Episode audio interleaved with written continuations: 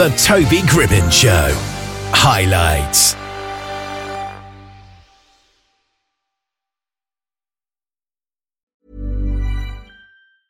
I'm Sandra, and I'm just the professional your small business was looking for. But you didn't hire me because you didn't use LinkedIn jobs. LinkedIn has professionals you can't find anywhere else, including those who aren't actively looking for a new job but might be open to the perfect role, like me.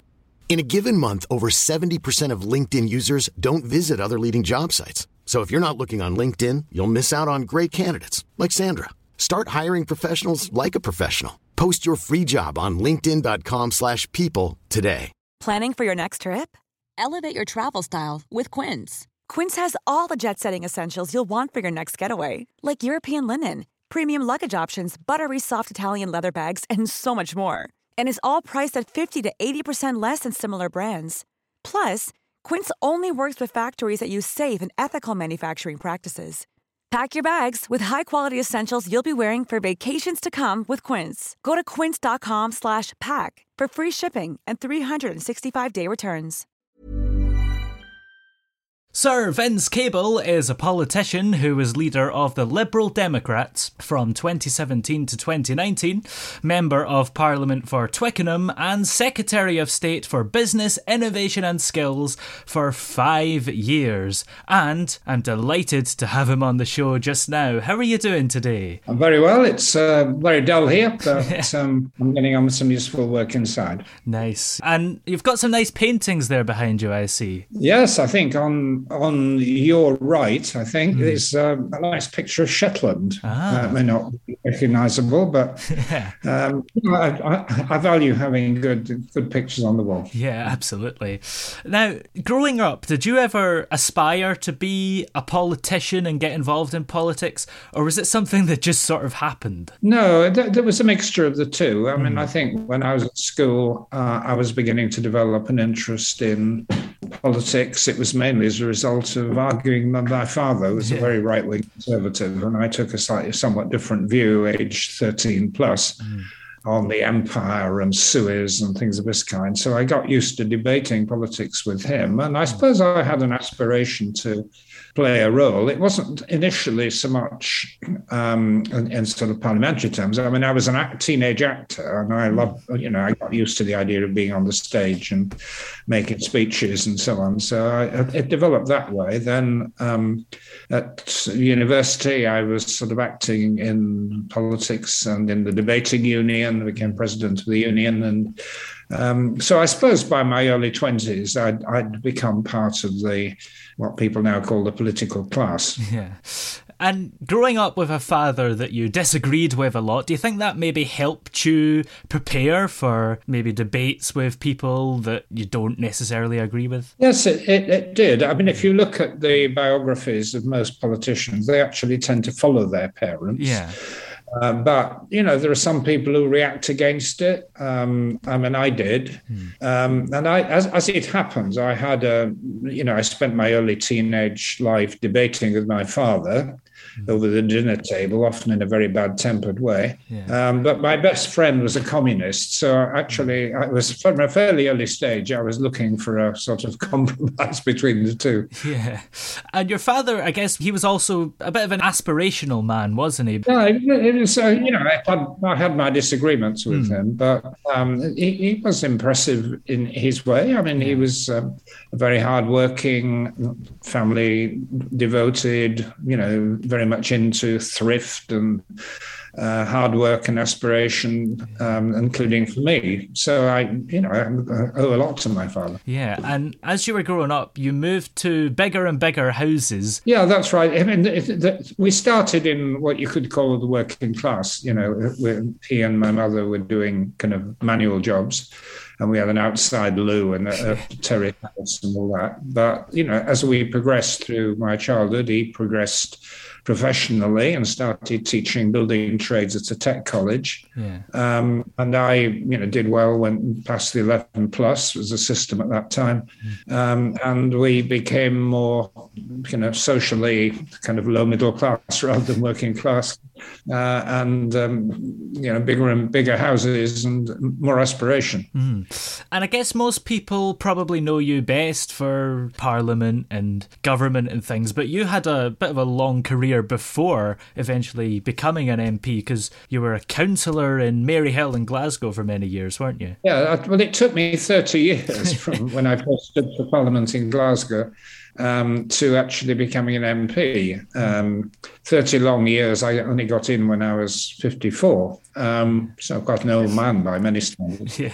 Uh, so in the meantime, I did all kind of things and um, traveled around the world, did different jobs mm. in academia, think tanks, and then eventually in Shell, I was their chief economist and, you know, traveled the world with them looking at you know business opportunities in China, India, Nigeria, mm. Russia, um, and then so you know I'd already had quite a, a good career, uh, was well reasonably well paid, and more important, actually, is I had a, you know, had a had opportunity to devote to my family and yeah. had a kind of loving relationship. And sadly, my wife died uh, shortly after I became an MP. But you know, we had we had a good family and uh, you know, children who um, grew up in a in a good way. Um, so I, I, didn't feel my time was wasted hmm. outside of political life. Yeah, and you know you spent thirty years trying to get into Parliament, and I think it was your fifth attempt you got in. So you never sort of gave up. I guess you really wanted to be there. Yes, I, th- I think I also had a lot of support from my wife. I mean, she, hmm. she felt we'd given up a lot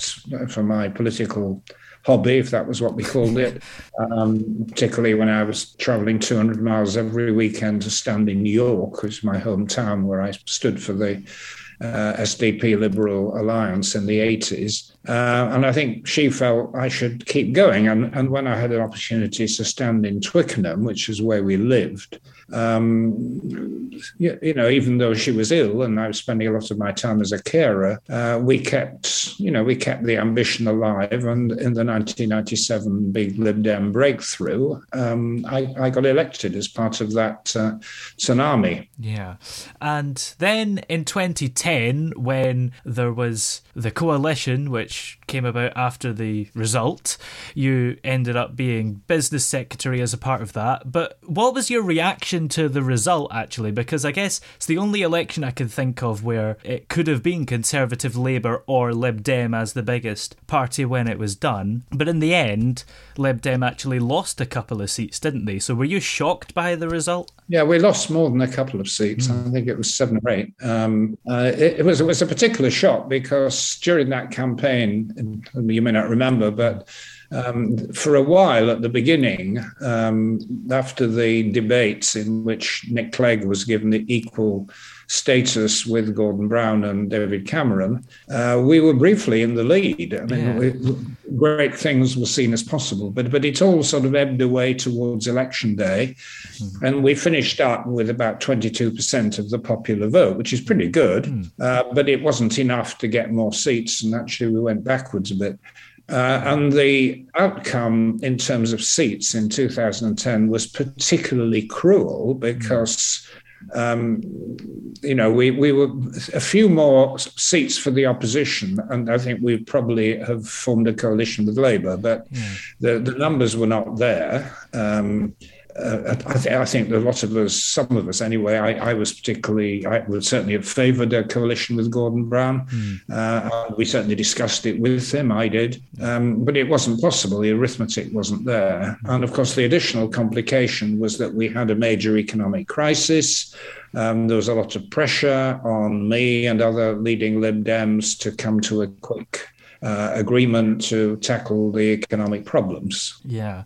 Am I right in saying that even though you lost seats in that election, your share of the popular vote actually went up? Fractionally, yes. I think it was about 22, 23%. I mean, and that in a way illustrates the um, you know, the absurdity of the British electoral system. I mean, we had, you know, over 20% of the vote. We had, I think, 50, 54 MPs out of 650, and less than 10%. I mean, it just shows, you know, how unrepresentative Parliament actually is. And we suffered from that, as do other small parties. I mean, the Greens have a fairly solid following of about 5%, but they only have one MP. Um, the, the system, as it is at the moment, strongly favours the Conservatives and also the, the, Scottish Nationalists because their support is highly concentrated. Mm. Would you say that the coalition between you and the Conservative Party was a successful government overall? Um, yes and no. I mean, the yes was that the government was stable. I mean, we stuck together for five years. It was yeah. difficult. Um, but we worked um, efficiently. Decisions were made. Um, it, you know, th- there may have been quite a lot of ideological difference. There was differences on policy, but we always reconciled them and went ahead and um, implemented the policies that we thought we were right. I mean, no, in in the sense that. Um, it was very bad for the Lib Dems. Mm-hmm. You know, we suffered appallingly at the end of it. Um, and we were forced into making a whole lot of choices, policy choices that had we been on our own or with other parties, we would not have made. Yeah. And as business secretary, are there any big achievements that stand out to you during that time? Yes, I, th- I think there are, there are quite a lot. I mean, we I sort of introduced what we call the industrial strategy, uh, put a lot of emphasis on the car industry, the aerospace industry, offshore wind um, infrastructure, other things, which you know were very successful. I set up the Green Investment Bank. Fortunately, the Tories subsequently sold it.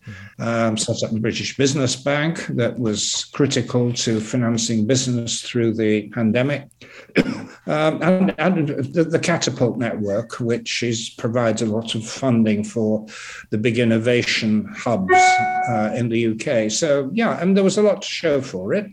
Uh, and my colleagues in government, my Lib Dem colleagues, introduced uh, big reforms helping pensioners. That's Steve Webb, uh, raising the threshold for low earners for paying tax um, you know, of emphasis on mental health. I mean, we, you know, we did some good things, but yeah. unfortunately, we were compromised by being pushed into some very bad decisions as well. Yeah, that's the thing. I guess there's so much stuff that you maybe would have wanted to do, but because you were in a coalition, you couldn't. Well, it was partly that, of yeah. course, and partly the financial position. I mean, we took a view at the beginning of the coalition, uh, which was very much the advice we received from all the top civil servants and economic advisors at the time, that we had to pursue a policy of tightening the budget deficit, um, what's subsequently been called austerity, and it led to some painful and difficult decisions. But in the context in which we operate, mm. we didn't feel we really had any choice. Yeah.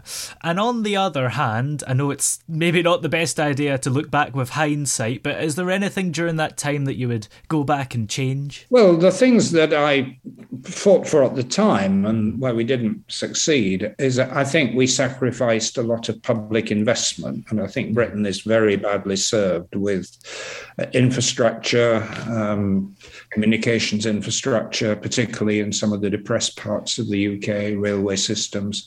Mm. We could have pushed ahead with that, uh, and it would have been consistent with uh, reducing the current account deficit of the budget. Uh, but the Treasury took a you know very negative view and stopped it. Um, you know, I certainly very much regret that. Mm. had we had more money, you know, it might have been possible to head off some of the troubles we run into with student fees, um, though the priorities which I established in higher education, further education, I think were right. In other words, we're trying to protect further education, college and adult education from the full force of the cuts. So it fell on to um, higher education students. Yes. At the 2015 election, as you've sort of touched on, it probably wasn't the best result for the Lib Dems because a lot of seats were lost, including yours. So, how did that feel to go from being in government, being the business secretary, to then having no seat at all? Well, it was fairly traumatic. I, I mean, in, in, a way, um, it was less traumatic for me personally than a lot of other of my colleagues because I was already um, you know, in, in, my seventies by that point. Um, I, you know, I was retirement age, and there were a lot of things I wanted to do: writing books, articles, Um, I had a very happy um, home life. You know, I'd remarried.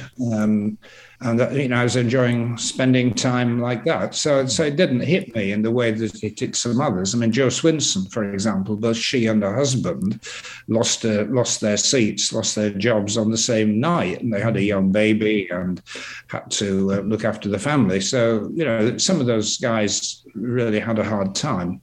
Hmm. Uh, but I think the 2015 election was quite um, important historically. Um, and I, I, don't think too many people understood quite why it happened that way. I mean, it wasn't, it was partly a reaction to the coalition where the Lib Dems were concerned. But shortly before the election, we thought we would get away with about 30 seats from 54. It would have been a hit, but not a catastrophe. Uh, but what happened during the election campaign was the Tories very ruthlessly said, well, you know, if, if you don't vote Conservative, uh, you know, you may like your local Lib Dem MP, but if you don't vote Conservative, you're going to get Red Miliband and the SNP. And, you know, people in Conservative-facing areas, like mine, where we were up against the Tories, um, a lot of people just deserted us and, and, and went in with the Tories. I think they now they regretted it, but that's what happened. Yeah. And what actually made you want to go back and contest your seat again in 2017? As opposed to maybe just retire? Well, most many of my colleagues did just retire, and they've made other lives, and I, you know, respect that. Um, I, I, I, don't know. I was motivated by a wish to get even, actually, partly. You know, I, I, didn't feel it was a good way to end. I mean, I'd worked very hard as an MP and built up a good reputation locally and just to be dumped like that as a result of a, what I thought was a fairly unscrupulous campaign by the Tory party, not the local candidate, who was very nice, but, but the party nationally. And I wanted to fight back. And uh, in addition, I was still the um, candidate uh, in situ. I haven't given it up at that yeah. point. Uh, we didn't expect an election to be called, uh, but Theresa May called one early, surprisingly. Hiring for your small business? If you're not looking for professionals on LinkedIn, you're looking in the wrong place. That's like looking for your car keys in a fish tank. LinkedIn helps you hire professionals you can't find anywhere else, even those who aren't actively searching for a new job but might be open to the perfect role. In a given month, over 70% of LinkedIn users don't even visit other leading job sites. So start looking in the right place. With LinkedIn, you can hire professionals like a professional. Post your free job on linkedin.com slash people today. Hey, I'm Ryan Reynolds. Recently, I asked Mint Mobile's legal team if big wireless companies are allowed to raise prices due to inflation. They said yes. And then when I asked if raising prices technically violates those onerous two-year contracts, they said, what the f*** are you talking about, you insane Hollywood ass?"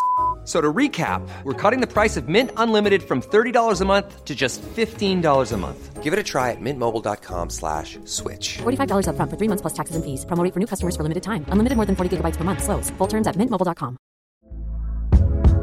Hey there, it's Michelle Norris. I'm host of a podcast called Your Mama's Kitchen. When I travel, I'm usually looking for a way to find a taste of home when I'm not at home. And one of the things I love to do when I am at home is entertain. And Airbnb allows me to do that. When I was in California recently, I rented a house that had a great kitchen. And when we were sitting around the table, we we're all thinking, we're in someone else's house. Someone could be in all of our homes as well. If you have a home, but you're not always at home, you have an Airbnb. Your home might be worth more than you think. Find out how much at airbnb.com/slash host. Since 2013, Bombas has donated over 100 million socks, underwear, and t-shirts to those facing homelessness. If we counted those on air, this ad would last over 1,157 days. But if we counted the time it takes to make a donation possible, it would take just a few clicks. Because every time you make a purchase, Bombas donates an item to someone who needs it. Go to bombas.com slash ACAST and use code ACAST for 20% off your first purchase. That's bombas.com slash ACAST, code ACAST. Um, and I was in place, so my local party thought it would be easier running with me than finding a new candidate. Yeah. so I found myself back in Parliament with a big majority. Did you expect to win the seat back, or did you have to maybe try and do a lot more campaigning than you perhaps would have? No, I, I, I, we had a very good campaign, and the Lib Dems as a party in London put a lot of effort into it, which I was very grateful for.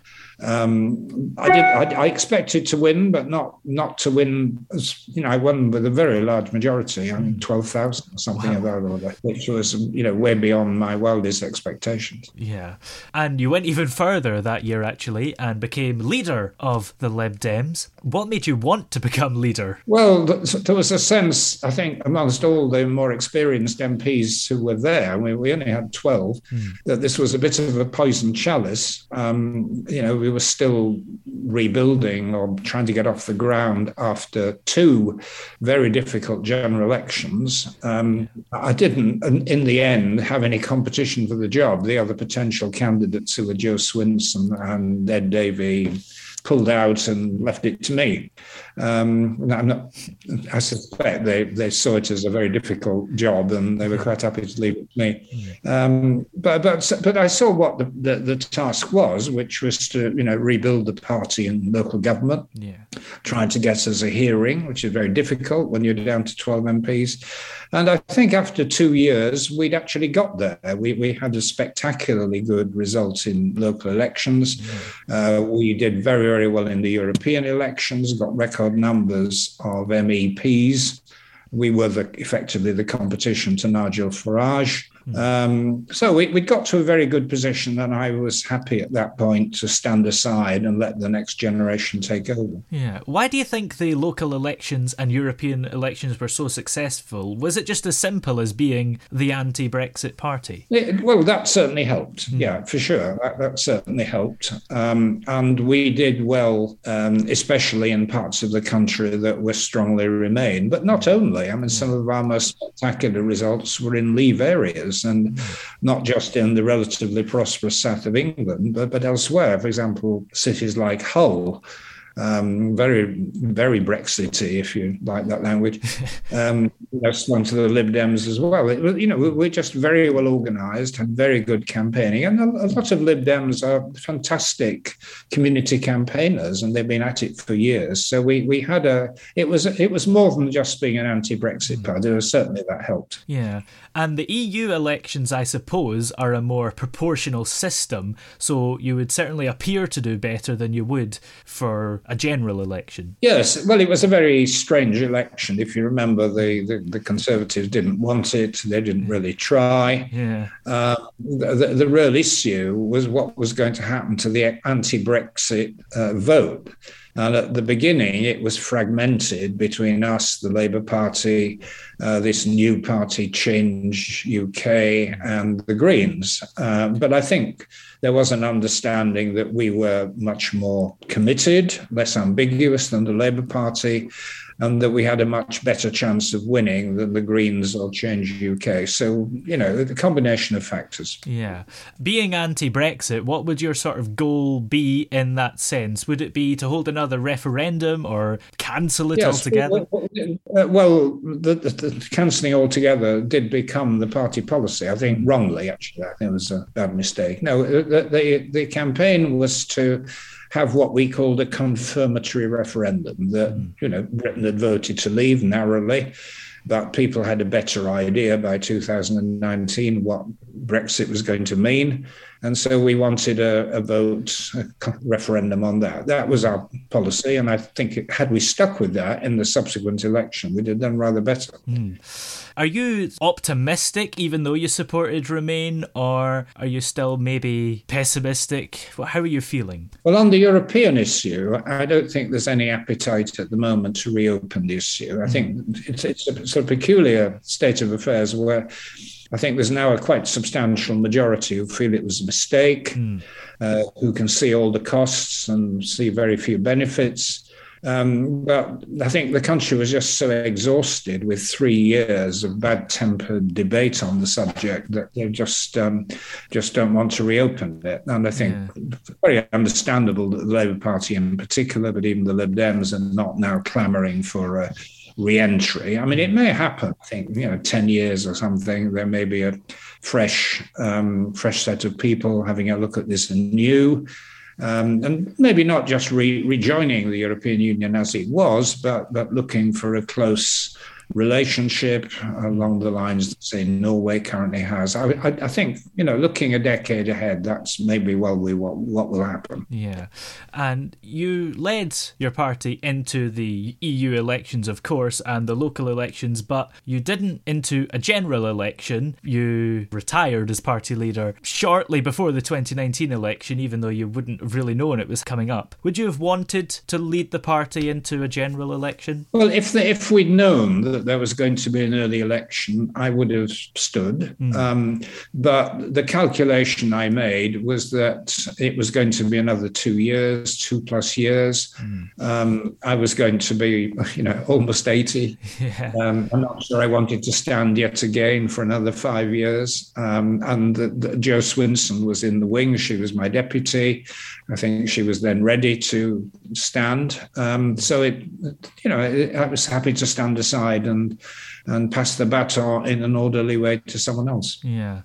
Now, how would you rate the current government's response to COVID and the pandemic? Um, well, as they themselves will claim, you know, there has been a successful vaccination. Um, program, and, and it's why Britain is in a better position than many others. Yeah. But, but, the the overall response has been rather shambolic. Um, I mean, I think when you're looking at different ways of dealing with pandemics, you can have the Chinese way, which is you know very tough and rather authoritarian and controlling, but has the potential to more or less eliminate deaths, which is what they've done. Mm. Or you can have a much more liberal approach. And I suppose the best example was Sweden, where they've relied, relied very heavily on people's sense of responsibility and self discipline and uh, concern for other people. Um, and they haven't done badly, but rather better than us.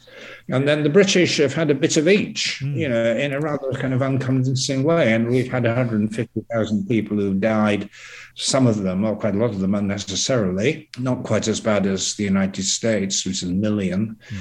and some other countries much worse. But um, so it's a it's a mixed story, mm. not great, uh, and I, I, I do worry a little bit about the last few months. Mm. That although it's great that we've emerged into a much freer environment, uh, and we're most of us, majority of us, large majority now vaccinated. Uh, all of this seems to have been undertaken without scientific advice. Um, and we relied through the pandemic on the scientists to tell us what to do or advise us. And they've suddenly disappeared. And I just worry that this is all a bit sort of political.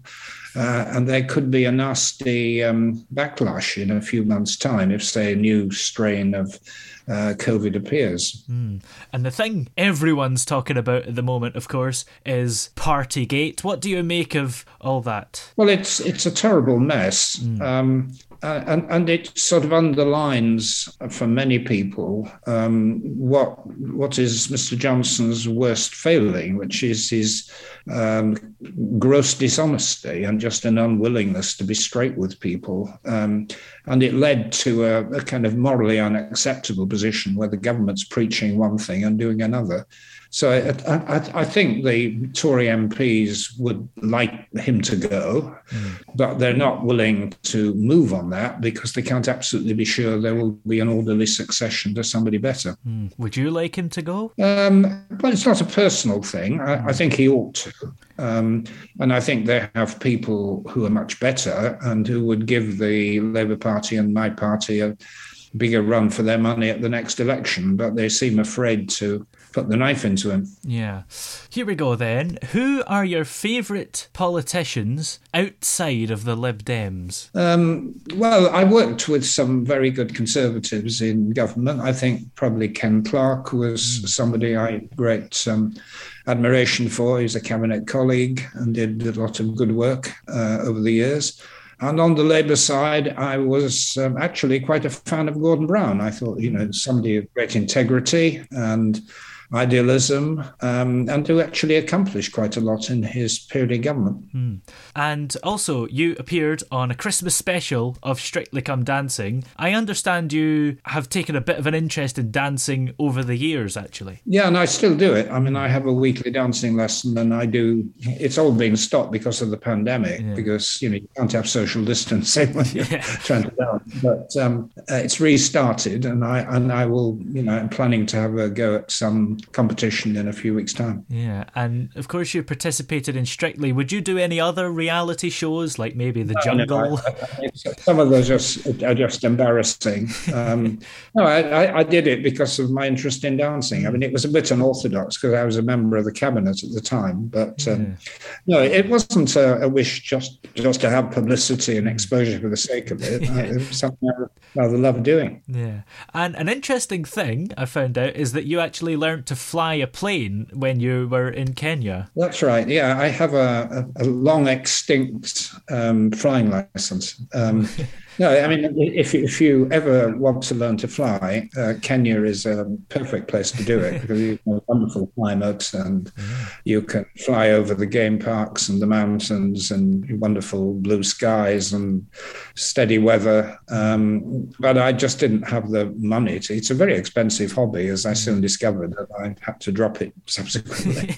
yeah, that's true. And what other hobbies and things do you like to get up to in your spare time? Well, I, I mean, given my age, um, one of my main concerns is keeping fit. So I do a lot of cycling uh, quite a bit of gym, mm. um, and you know, walking, mountain walking where possible. So yeah, that, that's that's outside of, and I read a lot of novels. That's ah. my main way, relaxing. And any favourite TV shows at the moment? Um, well, we love watching these um, these thrillers. You know, mm-hmm. nine o'clock on a Saturday night, yeah. and well, actually, there's one on the BBC at the moment as well. Mm. So, yeah, sort of psychological thrillers, good good good detectives, um, yeah. that kind of stuff.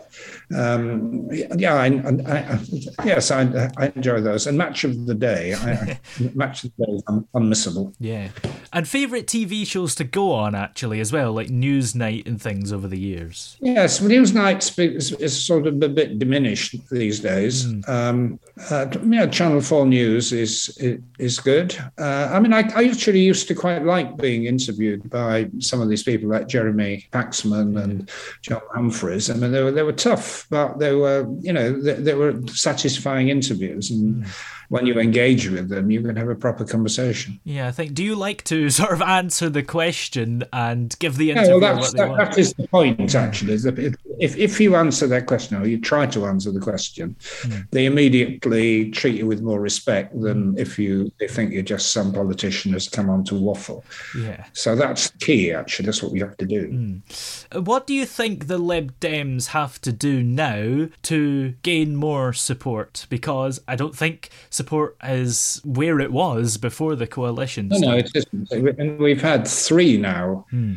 um, bad elections, yeah. and it's quite difficult to recover from that. Um, and I think the answer is partly um, strong build, rebuilding the base in local government. Hmm. And I think the second is um, developing some kind of tactical understanding with the other opposition parties, mainly the Labour parties. I think you know a, a, bit more with this government than people will be desperate to get rid of them, yeah. and they will vote for the party opposition party. There's the best chance of winning. And there are, you know, large number of constituencies around the country, say a minimum of 30 in addition to the 12 we have um, which could go Lib Dem, and that's so that's how I think we will make headway. Yes. And are there any plans for you to root back to politics, maybe the House of Lords, or no, no, is that you no, I've no wish, no wish to go to the House of Lords. The, sort of the cronyism is is not is not good, and I, would rather not do it. I've got plenty of other things to do. I'm writing books. I've done three books in the lockdown, and I'm going around book festivals promoting them and um, do a bit of teaching at the London School of Economics, um, and I'm you know involved in a business promoting the rolling out of hydrogen infrastructure. So I'm very fully employed. Um, yeah. You know, mostly voluntary, but uh, I'm, I'm, very very busy, and I've certainly no wish to go to the House of Lords. yeah. Well, where are we able to keep up to date with you? Do you tweet, for example? Occasionally, yeah. I have quite a lot of followers. I've got a podcast, Ooh. which I hope people will subscribe to, based on an article I write every week for The Independent. Great. Well, just as we go, is there a particular song that we can play for you? Um, oh, you've rather caught me on the hop there. um, no, I, I, I was a, a, a great. I, I, I, my generation, right? Mm. I, I, sort of come from the generation of Elvis Presley, mm. uh, and the you know the ballads. You know the ballads. He was a very good voice.